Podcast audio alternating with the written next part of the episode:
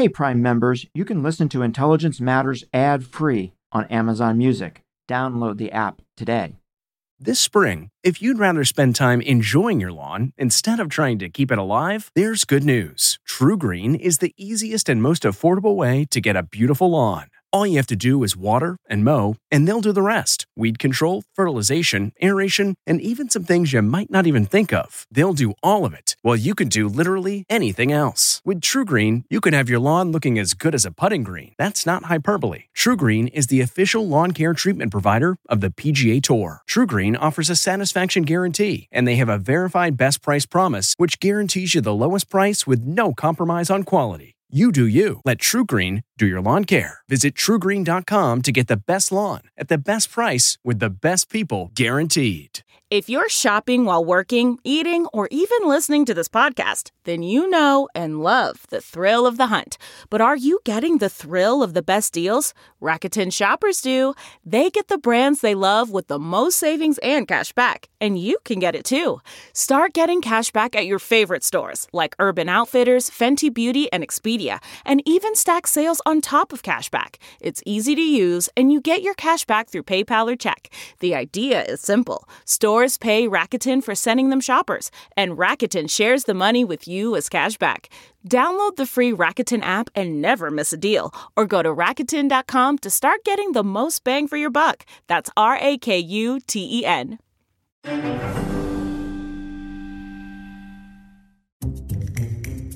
I remember like the first times in the sit room, like looking around and being like, wait a minute, how did I get in here? And are they gonna kick me out?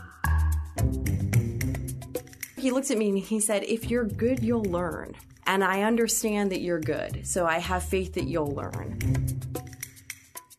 The Russians are really good at identifying the vulnerabilities and the weak points in any different platform, in any different place, and to use that and exploit that. Tell us about election night. Why do you think she lost? It's a really complex question. This is Intelligence Matters with Michael Morell, a joint production of the CipherBrief.com and CBS News. I'm CipherBrief CEO and publisher Suzanne Kelly. In this podcast, the former acting director of the CIA speaks with top leaders asking the right questions and making connections that provide deeper insight into complex security events. Because intelligence matters. Laura Rosenberger is currently a senior fellow at the German Marshall Fund and is its director of the Alliance for Securing Democracy, a project that she recently founded that is aimed at countering Russian efforts to undermine democracy here in the US and in Europe. And Laura was also the top foreign policy advisor to Secretary Clinton during the campaign. She was Chief of Staff to the Deputy Secretary of State, Senior Advisor to the Deputy National Security Advisor, and Special Assistant to the Undersecretary of State for Political Affairs. I had the real pleasure to sit down with her to talk about Russia's meddling in our democracy, what they did, what they are still doing today, and what we as a country need to do about it. This is Intelligence Matters, and I'm Michael Morell. Laura, welcome. It's great to have you here. Thanks, Michael. It's really great to be here. Before we get to Russia, I want to take you back a bit because our listeners, particularly the college students and young professionals who tune in, who listen, are very interested in career tracks and in their career choices that people have made. So, with that in mind, you grew up in Pittsburgh, I understand. In fact, I saw somewhere that you're a Steelers fan. Pretty rabid and Steelers fan. Unfortunately, I need to tell you that I'm a Ravens fan because I grew up I grew up in Northeast Ohio. So I grew up as a Browns fan. And of course, they moved to Baltimore. They did. And there was no team. That's right. For a while after they left, so I became a Ravens fan. So I'm really sorry that you're. That's okay. I mean, you know, so far we're actually feeling pretty good about our record against the Ravens this season. know, so. so you grew up in Pittsburgh. In fact, you grew up Jewish in mm-hmm. Pittsburgh. Mm-hmm. So what was it like in the Rosenberger household? What did you learn there? What did you learn from your parents that you have brought right through?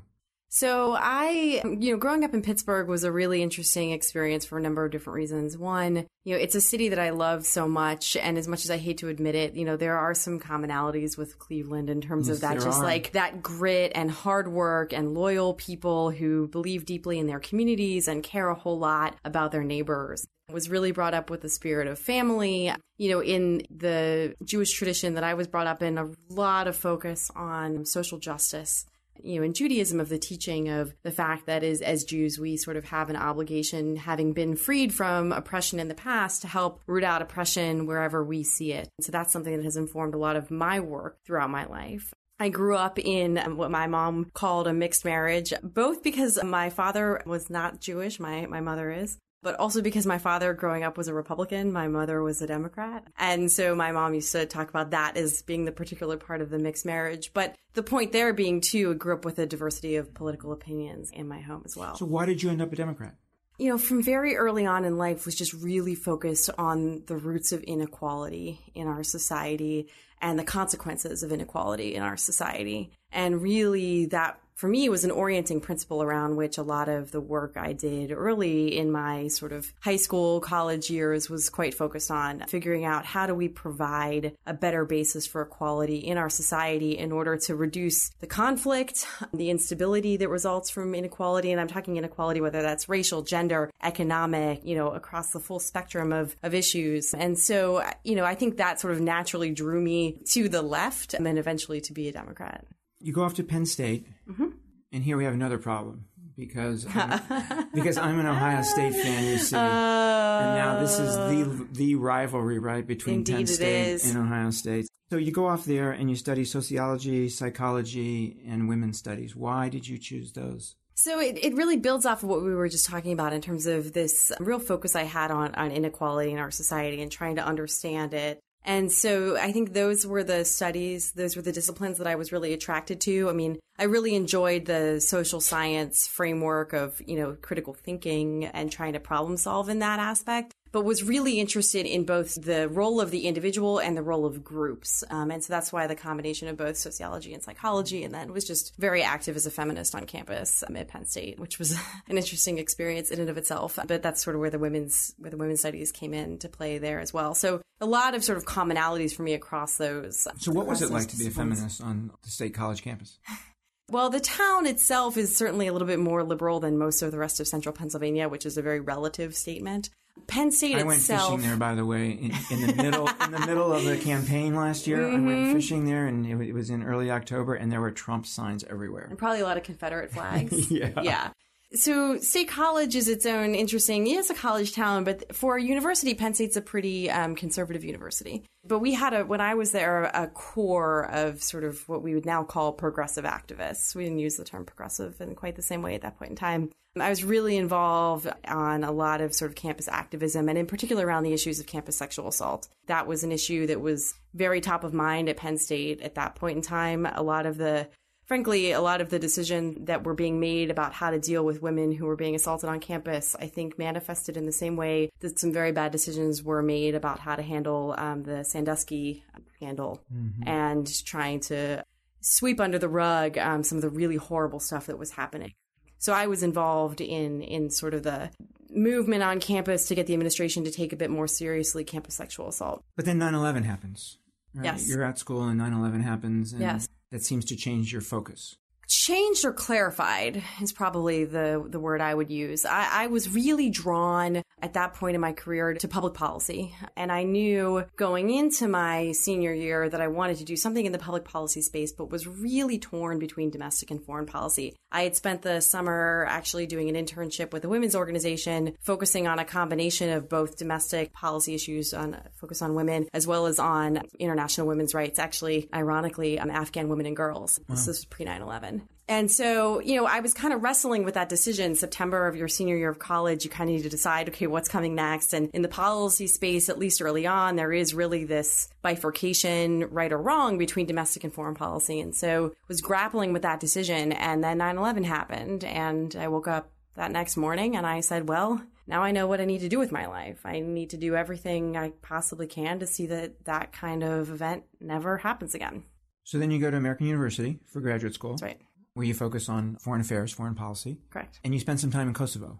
I did. Tell yeah. about that. So it was uh, the summer between my first and second year of graduate school. I was doing a lot of work focused on sort of post conflict reconstruction issues, particularly the work I was doing there was on security sector reform. So I was helping to build the civilian police force there And by helping to build, I mean I was like junior person in the operation there, but was was part of the effort to to help build a civilian police force. But what that means in a place that's never had their own civilian police force uh, meant not only the personnel and the training in terms of what it means to be a, a cop, but it meant you know rule of law. It meant trying to ensure that there was ethnic balance in the police force, where you still had a lot of enormous ethnic tensions after the conflict there. It meant ensuring that um, you had women in the police force. It meant ensuring that there was an understanding of human rights and the rule of law and all of that. And so that was some of the work I was doing in the day to day. And then I also did my master's thesis work while I was there, which um, I went in thinking I was going to work on women's role in post conflict societies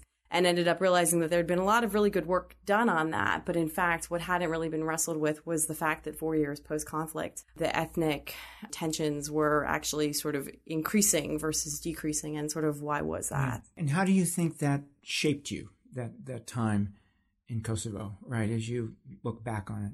So in the moment, the way it shaped me was um, I had made the decision to go right from from undergraduate to, to graduate school. And that's the one solid piece of advice I give to anybody. And so for anyone who's listening, take some time between undergrad and grad school. Because what I realized was, among other things, when I was in Kosovo, I thought, oh my gosh, all this stuff I'm learning in the classroom is completely irrelevant to actually what we're trying to accomplish on the ground here. And how do I even begin to apply these things, these very theoretical concepts in a classroom to the work that's being done here on the ground? One of the questions I get all the time on college campuses is in the situation room, which theory of international relations do you apply?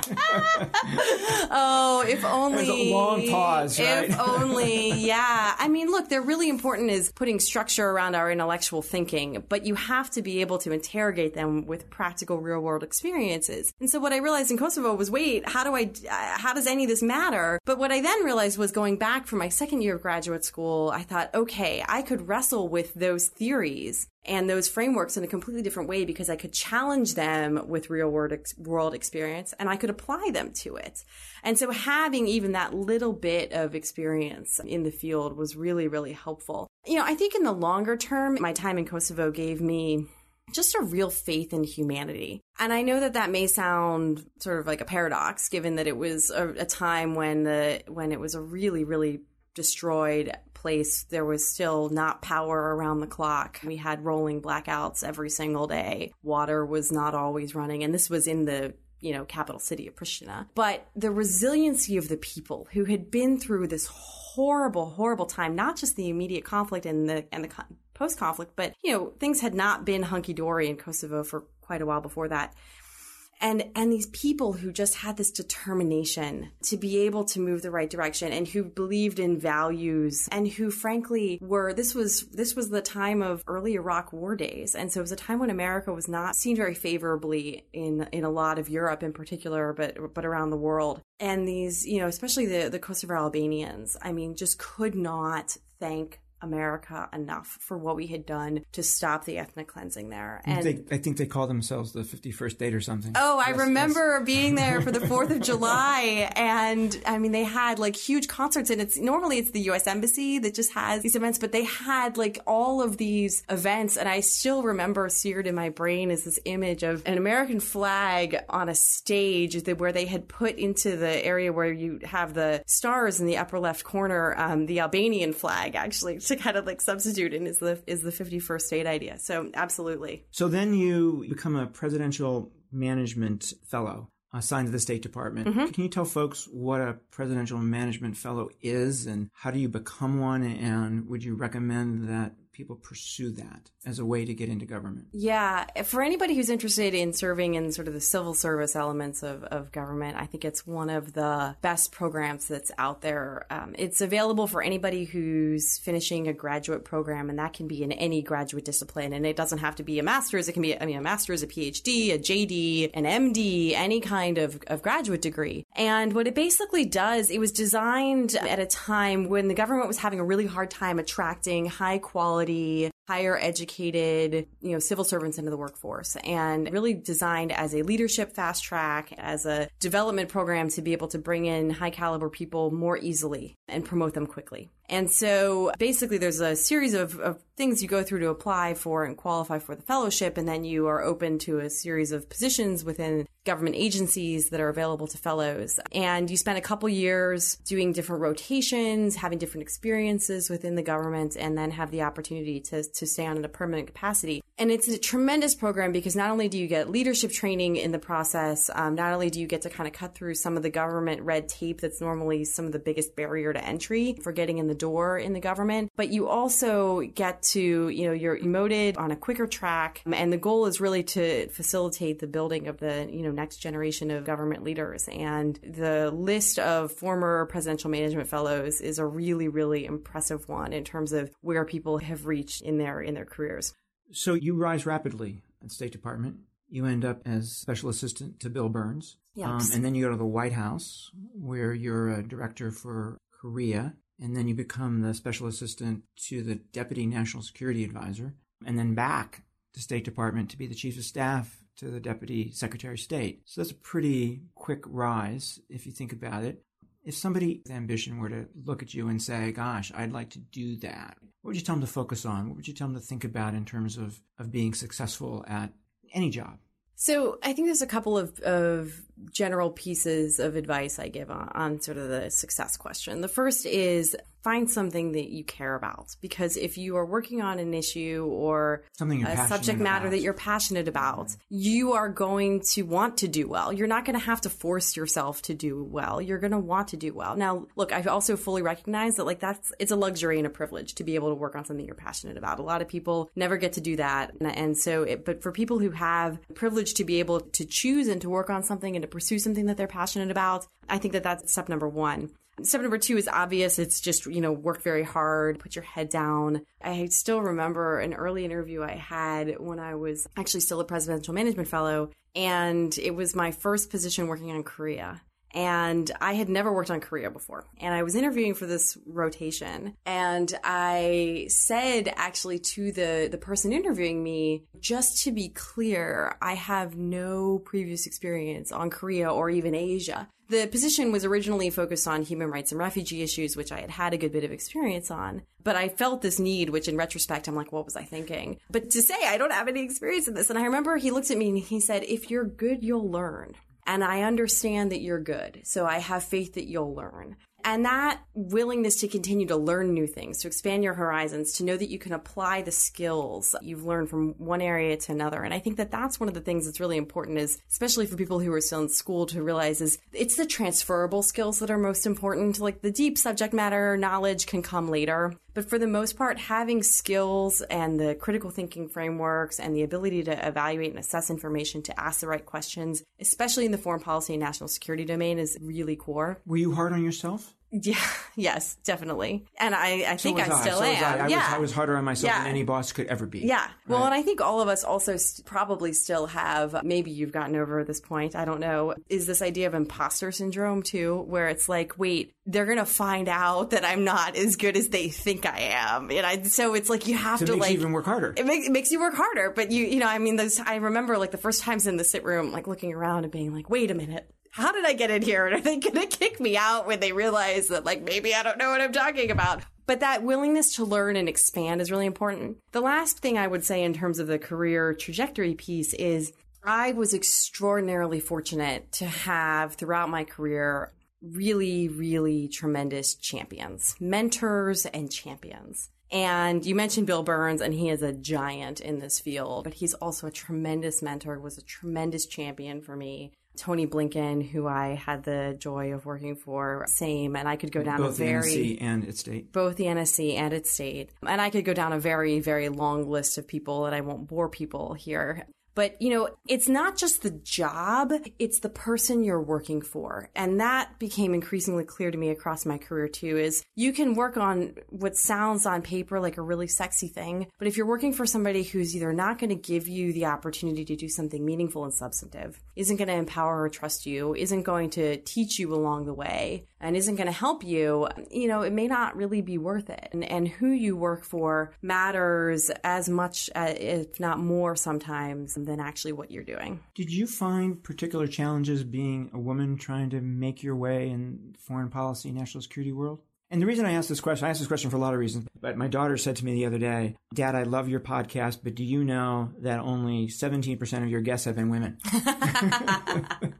so I took a little lesson from that. Hopefully, we're we're uh, shifting that percentage a little bit. You know, the interesting thing is, uh, and I actually just wrote a piece, had the opportunity to reflect on this and write a piece on this, is that when I was in government, for the most part, it's not something I was very conscious of most of the time. I think it's, you know, you just kind of put your head down, you work hard.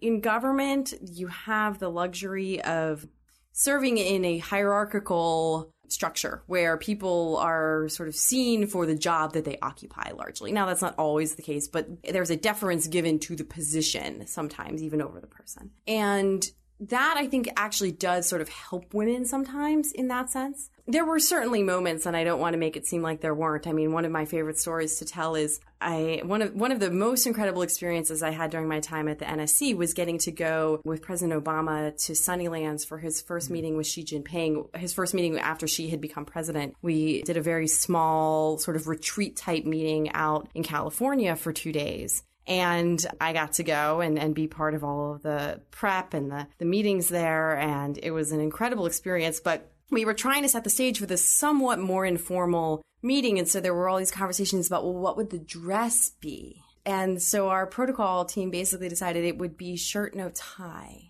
shirt with jacket, no tie. And I remember going, okay, so how do I, what does that mean for a woman? And it was such a gendered way of describing dress. And of course, nobody even thought about it. And of course, I was the only woman on either side, right? And so, you know, I remember wrestling with this and I'm, I am the only woman. I'm the most junior person. And so I'm wanting to like represent myself well. So I remember compromising on like a dress with a jacket or something like that. Of course, it was like 95 degrees as well. But that, you know, those, it's those small small things makes you go, okay, we still speak a language that is gendered. You know, it's also, you know, like when you're a woman and you go somewhere like Baghdad and, you know, you have to be reminded you can't wear heels because if you've got to evacuate a vehicle or somewhere else really quickly, you can't be worrying about your heels right there. The biggest way I noticed the sort of woman dimension when I was in government was actually in interacting with foreign government officials who were from countries where women still weren't as prevalent in their, you know, government ministries. And so I'd get these comments frequently, which were well intended, but I'd, I'd get people saying, Oh, you're a woman and you're in this position and you're so young and so you must be so smart you know because as, as, if you would have to be exceptionally smart to somehow overcome being a woman to occupy these roles. And you know but what was then interesting was at the end of the day i still felt they dealt with they me. they dealt with you. They dealt with me because they respected the position right? I mean it's the same thing we see over and over again. And that's why i think it's so important that we make sure women are in these roles because that's the only way that it's going to become not normal, an issue. Normal, right? Yeah, which is which is where we want to get to. Exactly. So the State Department, I know you are passionate about it and what it does and how important it is and the situation there, the budget cuts, the lack of staffing, the low morale must be very concerning to you. It's really concerning to me. You know, I think our State Department does such important work that is so largely invisible to most Americans but it is the work that sort of ensures that the gears of everything else keep churning. It's the work that ensures that we don't need to get our military engaged. It's the work that ensures a point that Secretary Mattis has made over and over and over again. Exactly, exactly. The other thing for me is a lot of it's not sort of glamorous work. People there don't necessarily do it um, for recognition. They don't necessarily do the work because it's the sexiest thing ever. Some of it's very sort of mundane and routine of just keeping the business of foreign relations going. And that is, it's a garden that needs to be tended constantly. And with neglect becomes uh, sort of overgrown very, very quickly. Do you think this is a, a lack of understanding, a lack of awareness about how important it is? Or do you think it's something else? I worry that it's something else. I worry that there is a sense that diplomacy isn't the biggest priority when it comes to how we execute foreign policy and national security. I worry that there isn't sort of an appreciation of the role that diplomacy plays in that. I worry that there's a sense that the State Department is just sort of bloated and overgrown and from another time, which you know, there might be like kernels of truth there. There's no question that reforms and upgrades are Any needed. organization could do better. Absolutely. But you know, there are ways to go about that that actually helps build morale and build the capacity of those organizations. And what I worry is that we're actually seeing an atrophy of an organization at a time when having a robust global leadership presence is more important than ever, given the challenges that we face across the world stage. There's really no challenge in the national security domain that I can think about where diplomacy would play no part of it. Now,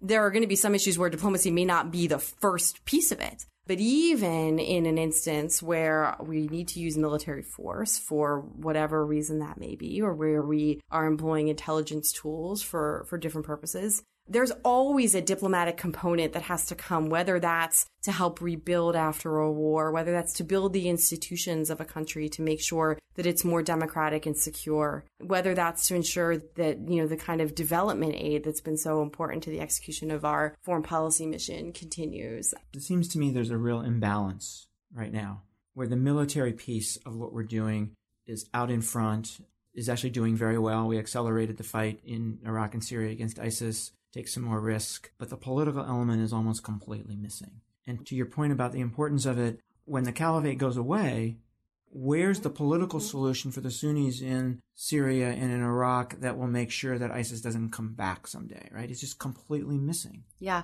In the counter ISIS strategy that was developed in the Obama administration towards the end, I think you were still around for some of that and then you had left by most of that. But there was a very multi pronged strategy, which is actually largely what the Trump administration has continued with a few tweaks and adjustments. But most of that strategy has been what has been continuing to be pursued. But that strategy included a whole host of different tools. It was a real full of government strategy, whole of government strategy to ensure that not only was ISIS sort of put on its back foot, pushed back, defeated, but that you built the political institutions around it afterwards to ensure that a vacuum wasn't regenerated. And what I worry about is with a, you know, basically an atrophy of the State Department or, or a decimation of the State Department, we're not going to be able to do that really, really critical work. And the situation is only getting more complicated with the Kurdish referendum. And in Syria, I can't actually tell that we have a policy at all aside from ceding it to Russia. So, you know, I think that that's also an area where, you know, say what you want about the Obama administration's failures on Syria. Secretary Kerry was very dedicated, especially in the last year, to trying to do something diplomatically on Syria. Now, again, you can say what you want about that particular effort, but the bottom line is there was an attempt to use diplomacy to be involved, to be engaged. And he had a strategy. And he had a strategy. And he was trying to he was trying to make it work. Right. Right. So in 2015, you leave government. Yes. To go be the top foreign policy advisor to Secretary Clinton for her campaign. Yes. Why did you do that? Why did you leave government? You know, it was actually a really hard decision for me because my whole career had been as a civil servant. I had started in the Bush administration, even though I have my own personal politics. I'd never really seen my professional work in a political light. And so the decision to go to the campaign was one that I wrestled with because I knew that it would be sort of taking on a much more political role than what I had ever done before. But I talked with a lot of trusted people. And basically, what it came down to was a few things. One was the point earlier about who you work for matters as much sometimes as what you're doing. And so I had had the privilege of working with Secretary Clinton at the State Department when she was secretary. I had also worked very closely both at the State Department and the White House with Jake Sullivan, who was the policy director on the campaign, who was the one who approached me about joining. Have tremendous respect for Jake and knew that He's somebody who would take seriously the policy issues. I knew that Secretary Clinton would take seriously the policy issues. I knew that she wasn't the kind of politician that I was going to have to have a map that I was teaching capitals to and names of foreign leaders. I mean, we wrestled with serious, serious policy issues because she wanted, she thought of it as if she was preparing to be president, and that was what it was about. And I knew that that would be a challenging effort. I also knew that it would allow me to grow in certain ways. And one of the things actually that Tony Blinken, who had worked on campaigns before, you know, said to me was that the experience of working on a campaign also really forces you to think about the communications element of our foreign policy in a different way. Rather than just talking to ourselves in our sort of wonk circles, you have to think about how to explain these complex problems to the American people. And I actually think, you know, now having had that experience and, and sort of especially thinking about where we are right now more broadly, I think it's something we don't think about enough. Um, how we talk about foreign policy outside of just foreign policy circles and actually about why what we do matters so much. Tell us about election night. So I was actually in Pittsburgh. So you weren't in New York? I was not in New York. Many of us who sort of weren't sort of the, the core team involved in the strategy of you know the final days of the election had gone to various battleground states. You know the reality is that when it came to new policy making on foreign policy we weren't doing very much at that point in time. And most of what came up i could do remotely. And so i went back to pittsburgh for the last stretch of the campaign. And pennsylvania is a, an election day only state. You can't early vote in pennsylvania. You can only vote on election day so it's really, really critical to get everybody out, and the get out the vote effort is, is particularly important. And so I really wrestled with the decision about whether to go back to New York, but I knew that that would mean leaving really quite early on election day. And I also knew that I would never, I was a very superstitious person and sort of never counted my chickens, even as shocked as I was at the outcome you know, I, I knew that I would never be able to forgive myself if I left early and something went awry. And so I stayed until polls closed, was knocking doors into the dark of night, and then actually went to, you know, meet up with the regional headquarters team. And there were a couple of other colleagues from the campaign from Brooklyn headquarters who had come out to Pittsburgh as well. And we were together there, joined by my parents as well. And it was a very long night. Why do you think she lost? It's a really complex question. I think that number one, there is no question that the divisions in this country are, are, I think, deeper than what we realized. I think that there are a lot of people who just were never going to be willing to vote for her because she's Hillary Clinton. And we can unpack that in a lot of different ways, and that has many different components to it. Some of it goes back to the fact that she wasn't going to bake cookies. But I think that there were a lot of people who just were never going to never going to vote for her.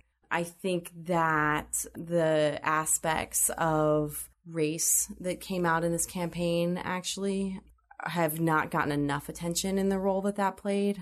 I think we're starting to see a little more conversation around that in, in light of some of the more recent events, Charlottesville and whatnot. But I, I, think even in a state like Pennsylvania, where Confederate flags fly in a Union state very widely, there's a lot of undercurrent there. So a lot of people who, for one reason or another, feel that they are being displaced from the role they've always expected to play or have in a society felt angry. Take it out on the establishment. It was a change election, and so like let's just go with the change. But he had a really powerful argument at the end of the day, didn't he? When he said, "You've been," he was ignoring the fact that she wasn't in charge. You know, you've been in Washington for the last thirty years, and look at the mess we're in. Right. right? I mean, that's that's it's an outsider it, it, insurgent true, kind of but it's a, it was a compelling argument for him to make yeah yeah and and he could also argue i mean you know look his closing ad that like last ran in the last week that two minute ad was sort of lambasted for how highly racially charged and anti-semitic it was but it had resonance so I saw a poll the other day where it listed a whole bunch of public figures. You know, it was approval ratings for those figures, and President was down near the bottom, but Secretary Clinton was actually at the bottom. And, you know, you know her really well, and I know her a little bit. She is smart, she's caring, she's warm, she's funny, she's deeply concerned about her country and how can she can help make it better. Why do you think there's this misperception of who she is as a person?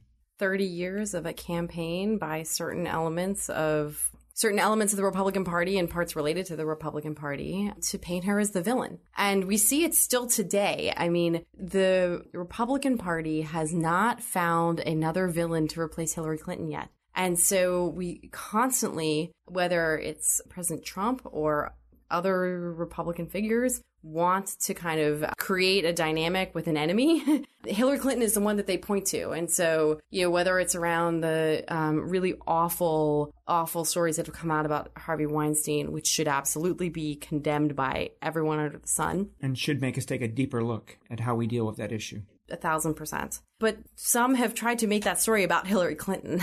right? There's been this focus on how many days did it take her to speak out? Was she forceful enough? And what is she doing with her donations? And look, the same questions could apply to any number of other political figures out there and do apply, but there's been a unique focus on her. And we see this over and over and over again. Still, you know, you turn on Fox News sometimes and the stories are all about Hillary Clinton this and Hillary Clinton that. And so, why do people have misperceptions of her? Because for 30 years, there has been a campaign to try to really take her down.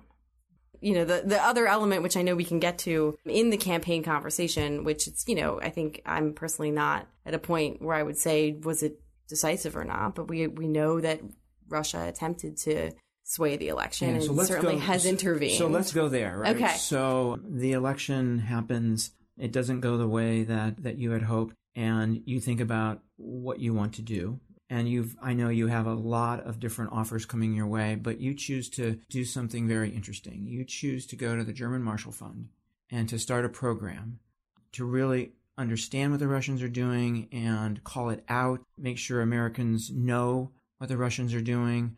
Why did you end up there? Yeah, there was a journey involved, you know, from that election night to try to figure out what next. I had these moments where I thought I'm going to abandon foreign policy and I'm going to go back to, you know, focusing on domestic issues because we have so many problems in our country and our democracy is under threat internally. And I need to really you know, do something about that. And then I realized, okay, wait, I've spent like, you know, a very long time now building up this expertise and passion and focus on foreign policy issues. And, and the reality is I'm not a domestic policy expert. And so sure, I could learn to do that, but is that really where I'm going to have the most impact? Number one. Number two, I had this realization that like what our adversaries want and frankly, what I think some internally would like is that we just turn our focus inward and that we do pull back from the world and that those of us who care about America's global role sort of get so bogged down with the infighting here that we forget about looking outward. And so I said, I'm not willing to do that. But I did really, you know, wrestle with this question of what can I do that's meaningful and impactful, having never worked on the outside before, number one. Number two, really feeling this very strong feeling about our democracy being under threat and then realizing that, wait a minute, it's under threat from other forces too. And Michael, you at one point described Russia's interference in our election as the political equivalent of 9 11. And for me, how I felt the experience of Russia's interference is how I felt after 9 11. It was that kind of moment of after kind of that journey for me of thinking through the cobwebs of what now, realizing I need to do everything I can to see that this when stops. Did you, when did you first see it in the campaign? You know, it's it's interesting. I mean, there was a, there was the DNC yeah, stuff, right? Yeah, and people know all about that, right? Mm-hmm. Stealing, you know, using cyber espionage, DNC, John Podesta's emails, give it to WikiLeaks, you know, let them run with the with anything that's embarrassing. But the social media piece, turning social media into a weapon, which is what Vladimir Putin did. When did you first know that that was happening? We've tried to reconstruct it retrospectively because it's hard, right? You you you think now we all are so like awoke to it, and when did that sort of awareness really come? I think the reality is we didn't realize the totality of it until afterwards.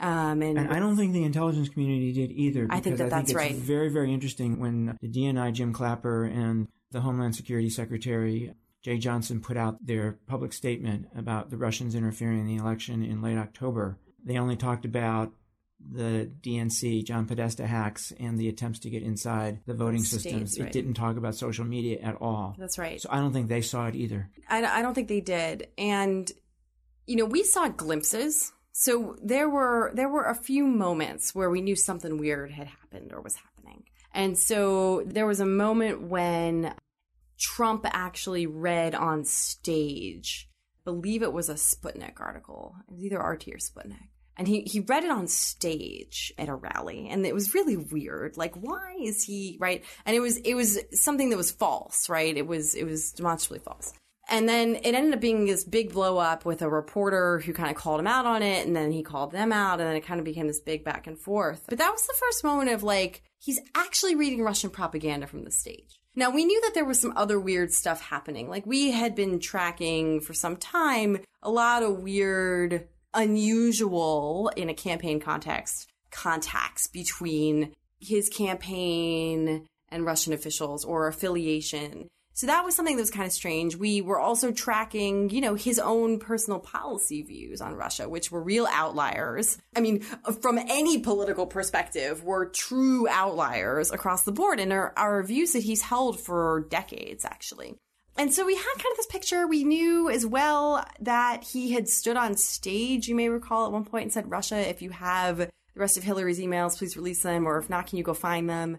There was a couple other incidents. Um, so there was this one account or one effort where, in the wake of the attempted coup in Turkey, there was actually a, a Russian inf- information operation that, that failed, but that tried to manufacture the story that there was an attack on the Incirlik base. And oh my gosh, if there's nukes there, they may be in danger and this is going to be a new Benghazi. And you saw this blow up very quickly in social media. And the the team that I'm working with very closely on social media analysis actually wrote this up at the time about this attempt to kind of generate a Benghazi like incident. And, and it failed, but not before several Trump campaign officials actually cited this incident, supposed incident, which didn't happen at all um, in various interviews. And so again, we knew like something was weird in the information space, something's making it into the bloodstream over here, but nobody could kind of put the picture together. Yeah. So can you do just that? Can you put the picture together about what did they do in the social media space? Mm-hmm. What did the Russians do?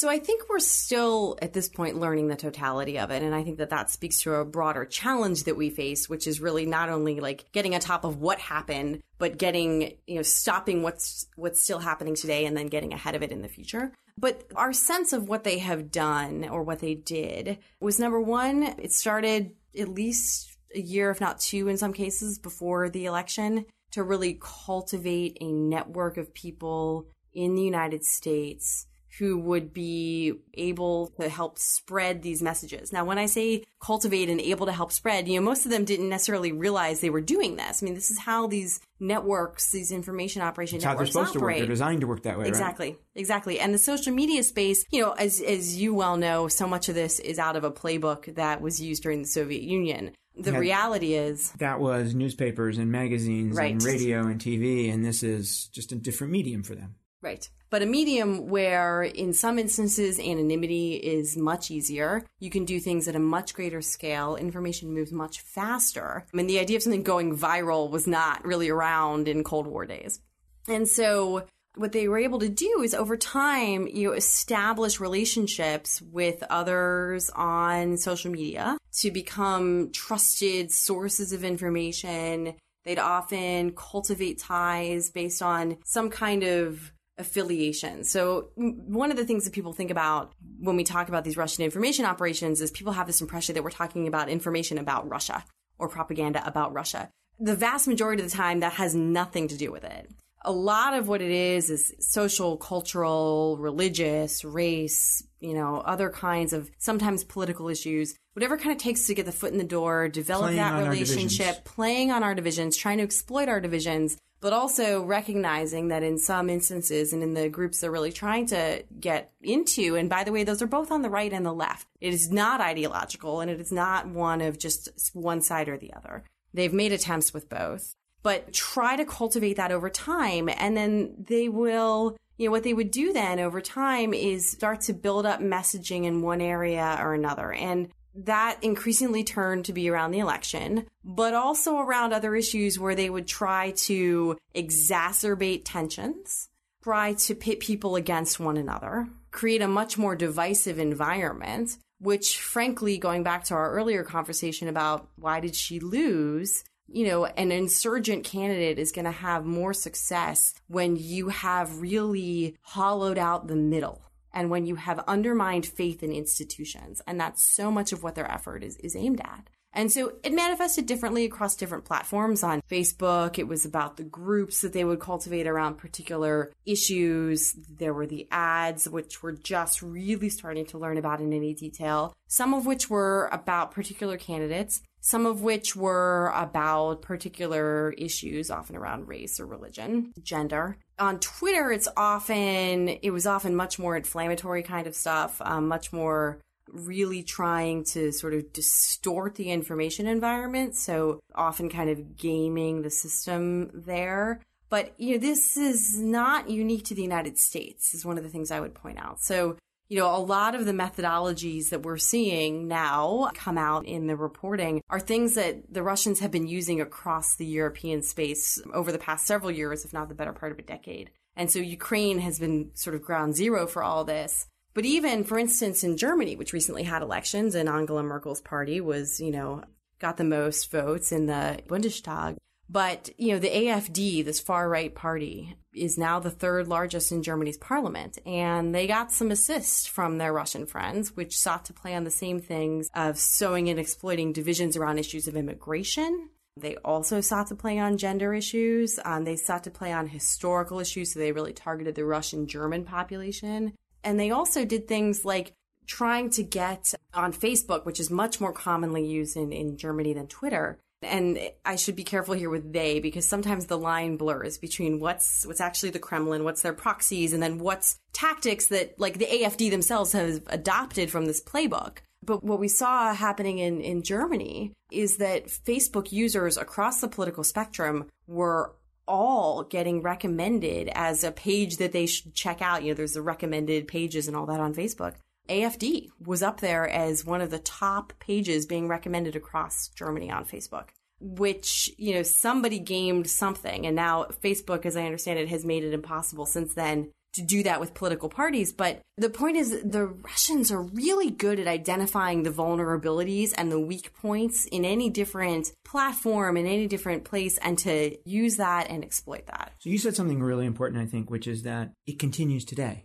Mm-hmm. It absolutely continues today. And I think it's really important, too, that we understand that this isn't just about elections. For Putin, this is about weakening the United States, weakening Europe. That's about weakening individual countries. That's about dividing us from each other, weakening NATO, weakening the EU. Putin is leading a declining state. Russia is a declining power. But Putin wants to maintain a grasp on power which requires doing a couple things. One, you know, in the relative sense, if he wants to kind of restore Russia's greatness, which I think in parts of his mind he does, he can only do that by weakening others. It's relative for him. It's Russia gaining relative power by weakening others. So that's one.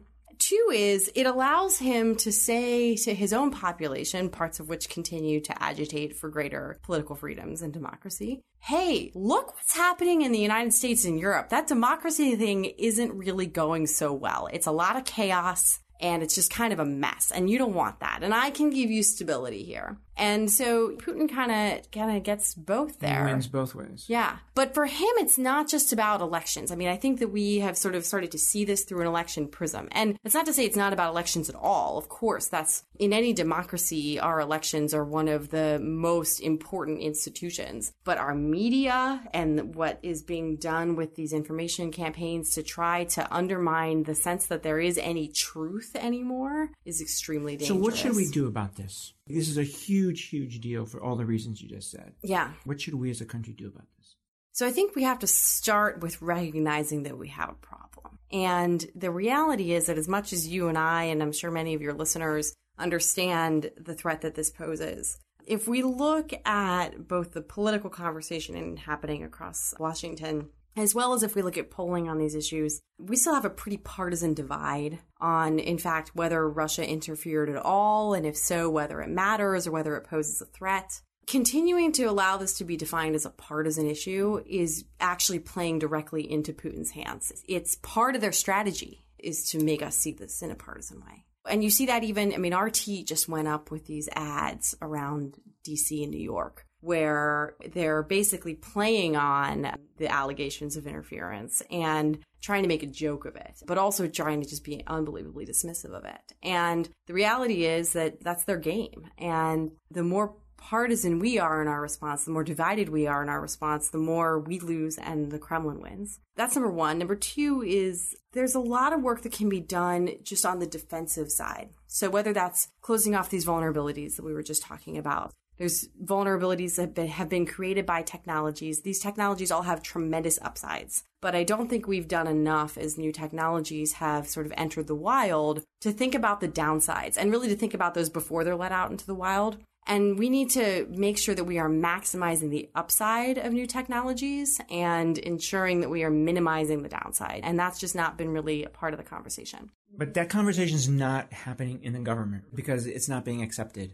So it's not happening. That's forcing this conversation to be to happen in different places, including this organization that you started. What are you guys trying to do? Yeah, what we're trying to do is bring together experts across different areas. So we've been bringing together people who are experts in different parts of national security to better understand this toolkit that the Russians are using. And frankly, you know, while we're talking about Russia here today, this is a toolkit that others can and will, and in some cases are adopting. So we need to understand that for some, this is actually just a different kind of warfare, and we need to get on top of that. But really building that expertise to understand how this all operates, building sort of coalitions of experts and groups that might not naturally work together. So yesterday I was with a whole group of campaign finance experts thinking about how some of our campaign finance laws as they currently are structured allow some loopholes for potential foreign influence in the financial space you know, it means working with um, the National Association of Secretaries of State or some of their, you know, members who run the actual election systems, but have never really thought about foreign nation state actors who might pose a threat. And, you know, I've never really understood how our election system right. works in any sort of functional way other than going in and voting myself. And so having those kinds of conversations across those silos and then talking with the tech companies and in very honest conversations too about, you know, here's how we think about this threat. Here's what we see the trends being. Here's how we can maybe think about these things together and the responsibilities that we all have really trying to build that coalition. I mean, the work that we're doing is bipartisan, as you know. I'm working very closely. My co-lead was Marco Rubio's foreign policy advisor. Our advisory council, which we're grateful to have you as part of, is also bipartisan and transatlantic because we believe that this kind of united front is really, really important to being able to push back on that. So, you know, again, it's this broader understanding of what is the toolkit that's being used in, in a really rigorous and comprehensive way, and then developing the defensive and deterrent policy tools to be able to push back on it and, you know, as you noted earlier, too, some of what we're doing is actually exposing these efforts as well. And I think that one of the things we saw when this playbook was used during the Cold War was that exposure has a really important impact. And it's not the only thing that you need to do but both in terms of raising awareness and building resiliency in a population to these efforts and then decreasing their effectiveness by essentially outing them is a really important piece of it as well. So, deterrence, as you know, classical deterrence has two pieces. One is denying the adversary's objective, which in this case is make it more difficult right. for him to be successful in what he's trying to do here. And the other is to impose a cost on him. Mm-hmm. We haven't done that no. at all. No. What would make sense to you? So I think that we need to think creatively here. My own personal view is that when we are thinking about imposing costs, it's important to remember what we're trying to do here is make our democracies more secure. And so there are some steps that have floated out there that people might take to impose costs that would be more in the sort of tit for tat, do the same things to them that they do to us. Bad idea. My own view is that just accelerates democratic decline, which defeats our entire telling purpose. everybody that it's okay. Yeah. Right. So that kind of stuff has got to go out the window. And we've got to bear in mind what our sort of strategic goal is here, and that's our democracies. But then that means we've got to be more creative and we have to think outside the box and we have to be asymmetric in our own way. And we have to think about the ways we can respond in other domains to what's happening. I think we need to think very carefully about what Putin's priorities are. Putin's priorities are himself, and part of that is his money and the oligarch structure around him and everything that has been done to build the only real ideological system that Russia has today, which is kleptocracy.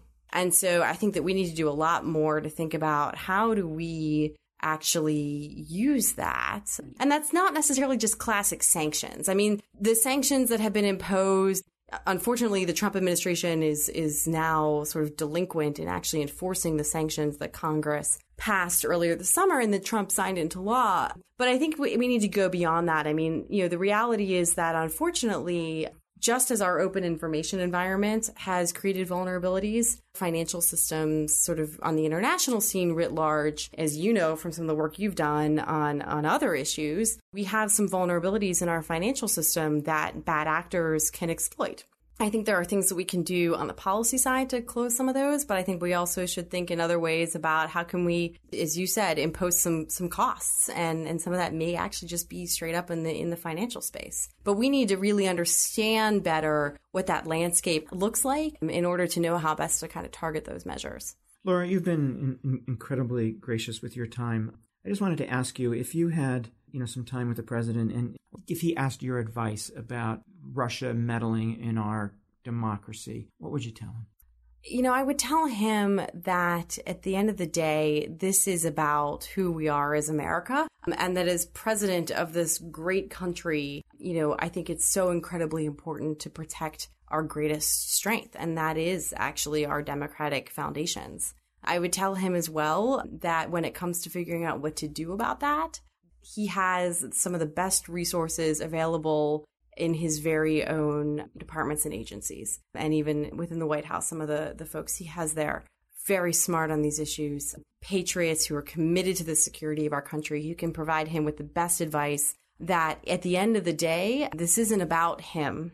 And while I, I know that the president continues to feel that question of Russia's interference comes down to the question of his legitimacy. The reality is that at the end of the day, he may come up for reelection and find that Russia decides to get behind somebody else. And for members of Congress as well, I think it's really important to remember that it was one side this time, it may be the other side next time. This is not about any individual and supporting any particular ideology. This is about weakening us. And 2018 is around the corner, and 2020 is not right far behind. That. Yep. We have a lot of work to do. We have a lot of work to do. Laura, thank you so much. Thank you, Michael. Really a, a pleasure. That was Laura Rosenberger. This is Intelligence Matters. I'm Michael Morell.